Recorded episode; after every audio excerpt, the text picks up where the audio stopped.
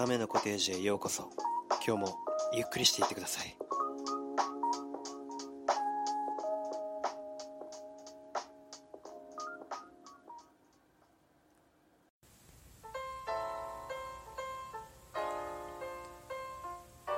皆様ようこそ。亀のコテージへ。カズカメ FM の亀でございます。今日もよろしくお願いいたします。さあ始まりましたよ。亀のコテージでございます。今日もリラックスしていっていただきたいなと思うんですが実はですね今回で第10回と、え、いう記念すべき日になります。嬉しいですね。ここまで続けてこれたのも皆さんのねファンの方々のいえちびかめのねおかげですしあの私ソロでいろいろやることが多くてですねまあ、インスタグラムもほとんど私がね、ソロでやっていて、まあ、相方の数はツイッターの方で、いろいろね、活動しているんですけれども、あの、ライブもね、亀一人でやることが多くて、まあ、そこにも多くの方々がね、あの、来てくださって、で、亀のコテージも多くの方々に聞いていただいてと、本当にあの、皆さんに支えられて、ここまでやってこれてるなという、ね、感覚をちょっと噛み締めて今ね、収録をしております まあちょっとね、亀のコテージ久々になってしまいましたが、あの、まあこの間もね、何もなかったわけではなく、あの、ショッピングモール、もう、あの、ショッピングモールの話よくするんだけど、あの、よく行くんですよ。で、あの、なんでショッピングモールにそんな行くかっていうと、あの、まず一つカフェがあるということ。まあカフェ大好き人間なので、亀はね。カフェがあるっていうことが一つ。で、あの、やっぱりあのね、いくつも一緒に用事が済ませられるっていうのは魅力的だね。まあ、それがショッピングモールなんだけど。だから、効率がいいっていうのでよく行きますね。はい。まあでも、いつもね、あの、主の目的はカフェでございます。カフェでゆっくりするというのが主の目的ですけども。あの、ショッピングモールにね、あの、先日行った時に、まあ、ショッピングモールの中歩いてたんですけど、そしたらね、あの、60代か70代くらいのご夫婦が、あの、目の前から歩いてきたんですよ。まあ、あれはご夫婦だったと思うんですけど、で、あの、まあ、すれ違うような形になったんですね。で、その、まあ、すれ違う手前で、おじいさんの方がね、ヒカルはすごいなっておばあさんに話しかけたんですよ。で、それをあの、まあ、偶然聞いて、光る。まあ、その一瞬でね、孫の話してるのかなって思ったんですよね。まあ、おじいさんとおばあさんが、光という孫がいて、光はすごいな。まあ、今の年齢だと、あの、成人して、ね、あの、まあ、仕事してるのかな、ね、頑張ってるのかな光はすごいなと、お話ししてるのかなと思ったら、おばあさんがその返しで、あの YouTuber の？って聞いたんですよ。あの YouTuber の？っておじいさんに聞いて、おじいさんも、うん、そうだね。って言って、俺とすれ違ってったんですよ。俺一瞬何が起こったか分からなくて。あの ん？と思って。ん？ちょっと待ってよ。ちょっと回想してみるヒカルはすごいなあの YouTuber の？うん、そうだね。60代から70代のおじいさんおばあさんがと思ってパッて振り返ってまあ普通に歩いていきますわ。なんかすごいなって思って。まあこれもあれですよ。固定観念ですよね。あのおじいさんおばあさんは YouTube なんて見てないだろうっていうねあの感覚ですよ。があったからこそん？っていう疑問とともに何を言ってるんだ？んんこんなことあるのかって思って、まあやっぱり少しずつね、世間っていうのが変わっていくんだなっていうのを強く感じましたね、その時に。まあ偶然すれ違っただけですけど、なんか、すげえなって思って。もうおじいさんおばあさんでも YouTube を見てる人はやっぱ見てるんすね。で、あの、それ、それはいいんだけど、あの、YouTube 見てるは確かにあの、見てるんだっていう驚きもあるんだけど、まさかのヒカルね。ヒカルさんですよ。あの、ツートンカラーのね、あの、黄色と黒の髪の、ね、まあ、昔私よく見てて最近見てないですけど、まあ、確かにすごくあの頭のいい方であの話術がすごくあの達者で、うん、話がすごく、ね、達者な方でまあおじいさんおばあさんが見るような人ではないのかなって個人的に思うのであなんかすごいなっていうね。あのなんだろうな。これもなんかちょっと語彙力がない感じになるけど言葉にできない。あなんか光見てるんだっていうね。まあちょっとあのやっぱり自分の知らないところで世界って少しずつ変わっているんですよね。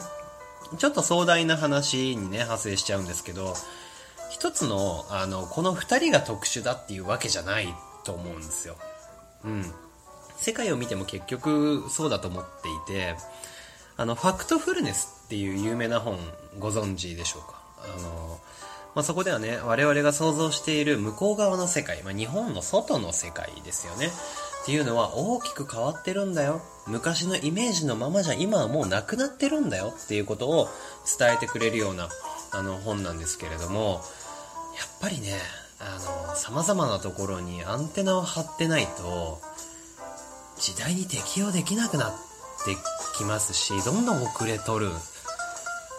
ね。遅れを取るっていうことはまあ別に悪くないんじゃないかってね思う人もいるかもしれないんですけど、まあ、あらゆるものが便利になりそして自分たちの時間がねその便利になったことによって確保されていくとまあ楽しめる、ね、ものの幅が広がったり、ね、自分のあの時間を自由に使えるようになったりといいことばかりですのでやっぱり適応していく情報をねあの取得していくアンテナを張っていくっていうのはすごく重要だと思いますね。やっぱ人生を豊かに生きる上ではね、うん、適応していくのは大切ですね。うん。まあこの話も、あの、まあここまでちょっとね、壮大なあの世界の話をね、させてもらって、まあ自分の身の回りのあの生活、どう捉えていくか、ね、動きをどう捉えていくかっていう話になったんですけども、まあこの、やっぱりおじいさんが光に対してすごいと言っているっていうところからもね、あの、いろんな思考が広げられるんですよね。で、いろんな気づきがあるんですよ。そういうのね、あの、ね、日々考えていけるような人に、まあ私もなりたいなと思ってますし、やっぱりそういう人たちって、あの、なんか心が豊かというか、あの、いろんなことを考えながらね、適応しながら生きてるっていうのは、すごく大事な要素、人生において大事な要素だと思いますので、今聞いていてね、あの、ハッとした方、もしいらっしゃれば、あの、意識して、あの、いろんな思考をね、あの、してみてほしいなと思うんですけども、こんな真面目なラジオじゃないのよ。普段こんな真面目なラジオじゃないのよ。まあだけど、あの、いろんな発見があって面白かったな。いや、それにしても改めてすごいよね。光を見てるんだっていうね。うん。まあ、もしあのコメントで、あの、こういう YouTuber 好きですよっていうのがね、あれば、あの、もしあれば教えていただきたいなと思います。さあ、ということでオープニングトークは、えー、ここまでとして、いつものね、コーナー、嬉しかったあの言葉と、えー、豆柴のコーナーですね、令和版豆柴のコーナー、予定しておりますので、今日もゆっくり楽しんでいってください。それでは CM です。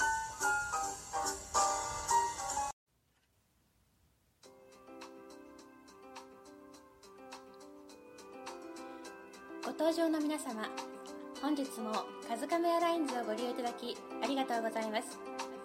引き続き快適なラジオをお楽しみください。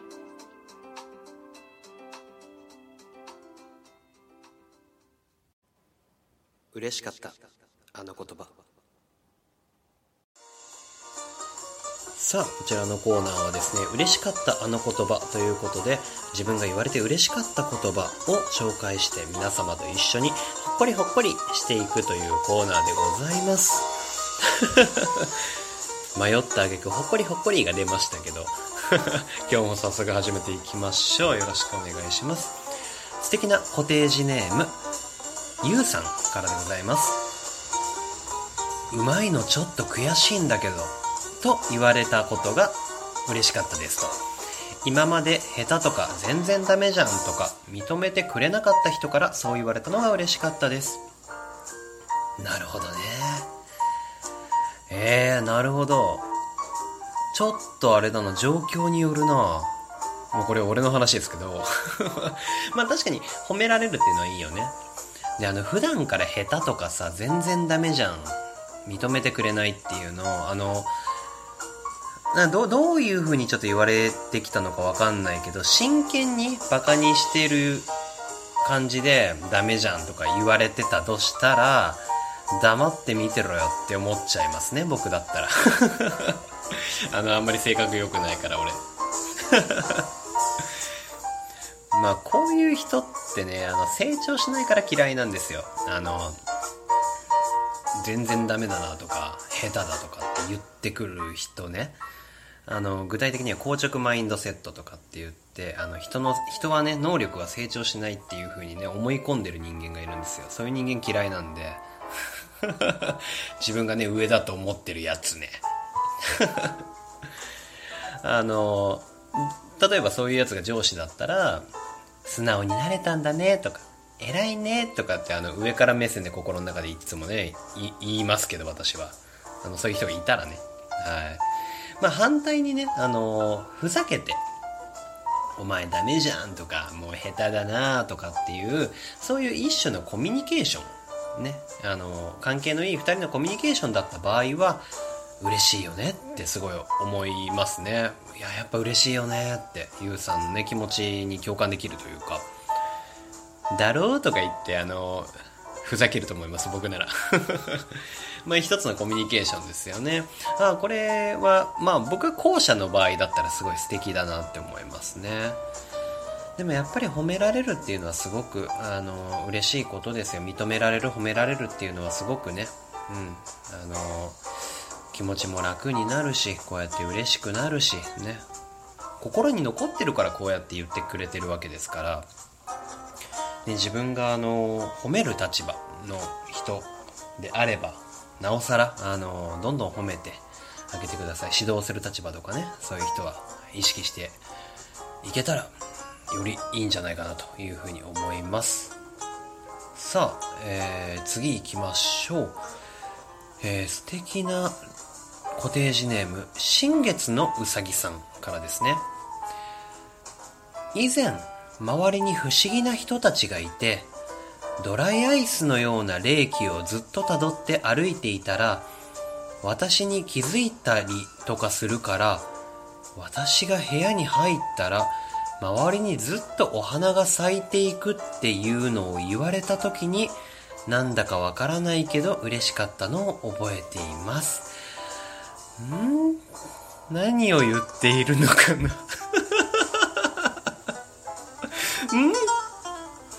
初めてのパターンだ。読解不可能。何何？周りに不思議な人、新月のうさぎさんが僕は不思議なんですが、えっ、ー、と、何？不思議な人たちがいて、ドライアイスのような霊気をずっと辿って歩いていた。もうこの時点で不思議ですけど、あのちょっと意味が分かりませんが私に気づいた私が部屋に入ったら周りにずっとお花が咲いていくっていうのを言われた。ん？ドライアイスの冷気をずっと辿って歩いていったら誰かに気づかれたと。で気づかれた時にあなたが部屋に入ると周りにずっとお花が咲いていくみたいだって言われたってこと？なんだかわからないけど嬉しかったのを覚えています。僕は未だになんだか分かりません。ダメだこれ以上広げられないぞこれは。これすごいな。これちょっとあのまた送ってきてください。あのごめんなさい。私にはこれを広げる力量がございません。初めての経験でございます。申し訳ない。いやちょっと気を取り直してっていう言葉が合ってるか分かんないけど気を取り直して。最後行きましょう。なんかごめんなさい、えー、素敵なコテージネーム第3からでございます。言われて嬉しかったことは演技のレッスンを受けているんですけどそこの先生があまりうまいねって言ってくれないんです。その先生がでもうまいねって言ってくれると嬉しいですよね。ということでこういう先生いますよね。あの分かりますわなんか。あの第3にねあの先生に対する尊敬であったり、まあ、レッスンに対する意欲があるからこそ、まあ、こういうのが成立したんだなってなんか嬉しかったんだなってねすごい思いますね。うん。やっぱり普段褒めてくれない人が褒めるっていうそのギャップって絶大な効果を発揮するのでまあ一つあの部活動なんかでよく聞きますよねこういう話ね。うん。まあその先生が第3にも合ってたんでしょうね。うん。でまあちょっと少し話が変わるんですけどあのまあ反対にねあの褒められないと自信を失っていく人っているんですよ。あの定期的に褒められないとね。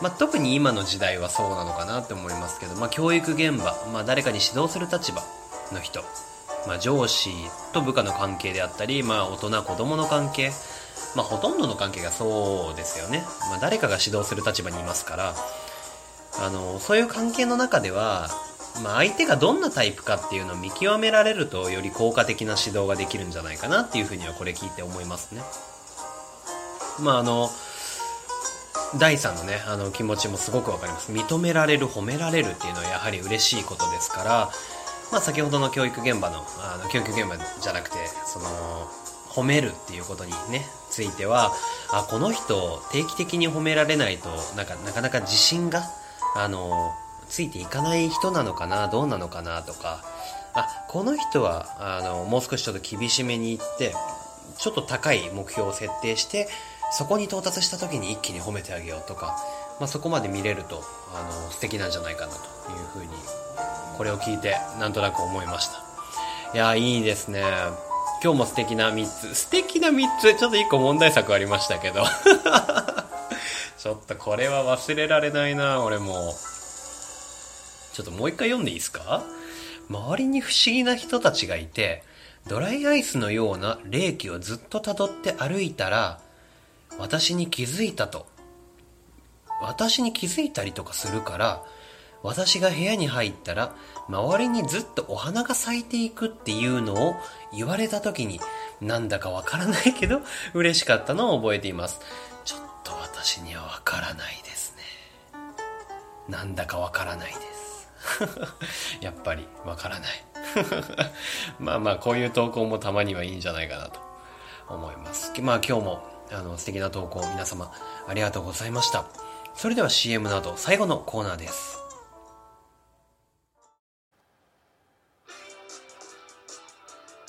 2020年に起こったスプーン革命これ何だったっけな？1997年が京都議定書だからあカズカメ FM だ。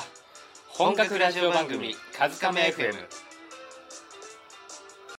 令和版豆柴のコーナー。さあこのコーナーはですね令和版豆柴のコーナーということでね知ってるから始まるあの平成のねあの有名なコーナーですよ。皆様お分かりですか？まあそろそろもう10回目なのでね。まあ最初からやってるわけじゃないけどでも78回はやってるでしょこれ。うん。豆柴のコーナー。わからない方はぜひあの豆柴で YouTube でもなんか調べてやってください。豆知識をねあの下水豆知識を紹介してくれるコーナーでございます。まあこの令和版の豆柴のコーナーはそんな下水話は一切出てきませんのでためになるね知識雑学を紹介して皆さんと一緒に学んでいこうというコーナーでございます早速では今日もやっていきましょう。素敵なコテージネーム、みーつきさん。みつきさん。ちっちゃいいいだな。みつきさん。みつきさん。まあ、まあ、いや、みつきさん。はい。ねえ、知ってる？ツイッターの鳥の名前はラリーって言うんだって。覚えておいてね。えー、ねこれ知らなかったですね、私は。これ面白いよね。ツイッターのあの鳥に名前があるのかないのかなんて俺考えたことなかったから。まあ正式にはラリーバードっていうね、名前だったみたいですね。まあ今だったって言いましたけど、実はあの初期の名前なんですよ。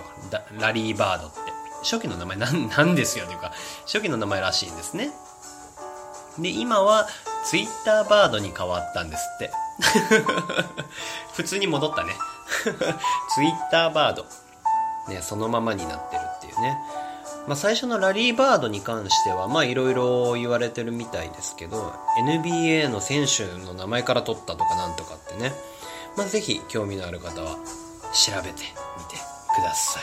さあ続いて参りましょう。素敵なコテージネーム、ノキシルさんでございます。ねえ知ってる？お薬の入っているあのプチってするやつ。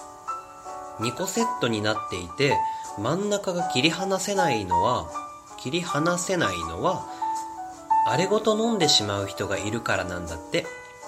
やったことあるけど、喉が切れて痛かったです。気をつけましょう。何してんの？この人何してんの？キシルさん何してんの？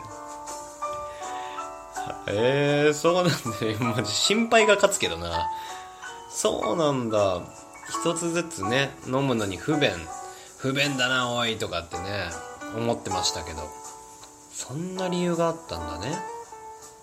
でもなんか納得ですね。まあ、その、飲む、飲んじゃう、まあ、誤飲とかって言いますよね。そういう関連の話で言ったら、あの、ゲームのカセットね。あの、特に任天堂だったかな任天堂だけかわかんないですけど。任天堂のあの DS とか今のスイッチのカセットとかは、あれわざとあの、苦くなってる。口に入れたらあの苦味がね、あの苦味を感じるようになってるんですよね、カセットってね。まああれはカセットすごい小さいので、まあ誤飲する恐れがあるとかで、まあ薬のもそうだしね。うん。まあ素晴らしい配慮ですよね、これがね。うん。あの、まあ皆さんにまあ、忠告するとしたら、あの、あれごと飲まないでくださいと。ね、カバーごと飲まないでくださいということですね。ノキシルさんが、あの、体を張ってね、あの気をつけてくださいよと言っているので、あの、皆さんはやらないように、はい、しましょう。さあ、短い時間ですが今日の最後の、えー投稿でございます。素敵なコテージネーム、濁点ちゃん。なんか、俺好きな名前だな。濁点ちゃん。かわいいね。ねえ知ってる？タコの心臓は3つあるんだよ。ああ、知らなかったですね。これは、知らなかった。皆さん知ってました？これ、あの、調べたんですけど、心臓でも種類が違うみたいなんですよ。まあ、3つあるっていうのはそうなんですけど、1つは心臓と呼ばれるもの。そして、2つエラ心臓と呼ばれるものがあるみたいですね。えー、なんか、へえだよね。すごいね、なんか生物ってね。うん。なんか補足をするとですね、心臓から流れる血液の色は青だそうです、ちなみに。なんか怖いな、なんか。まあこれも赤のイメージがついてるからかな。まあこう考えるとさ、なんで人間には心臓が一つなのかなとかって思うよね。そういう疑問がなんか生まれそうですけど、なんでなんだろう。こうやってね、いろいろ考えてみると面白いかもしれないですね。また生物の成り立ちなどに関してはちょっと調べてみようかなと思います。さあ、えー、ちょっと短い時間でしたけれども、亀のコテージ、今日はここまでとなります。記念すべき10回の放送、皆様いかがだったでしょうか次回、まあ、第11回、いつになるかわかりませんけれども、そろそろ皆様、数の声も聞きたいですよね。最近はね、亀の声ばかりで、あの、皆さんが退屈してそうなので、ね、数もあの、忙しい中ですけれども、皆様に、あの、声を届けられるように、一生懸命頑張っていますので、えーどうぞ応援してあげてください。さあ、亀のコテージ今日は終わりとなります。皆様、今日も聞いてくださってありがとうございました。次回またお会いしましょう。それでは、さよなら。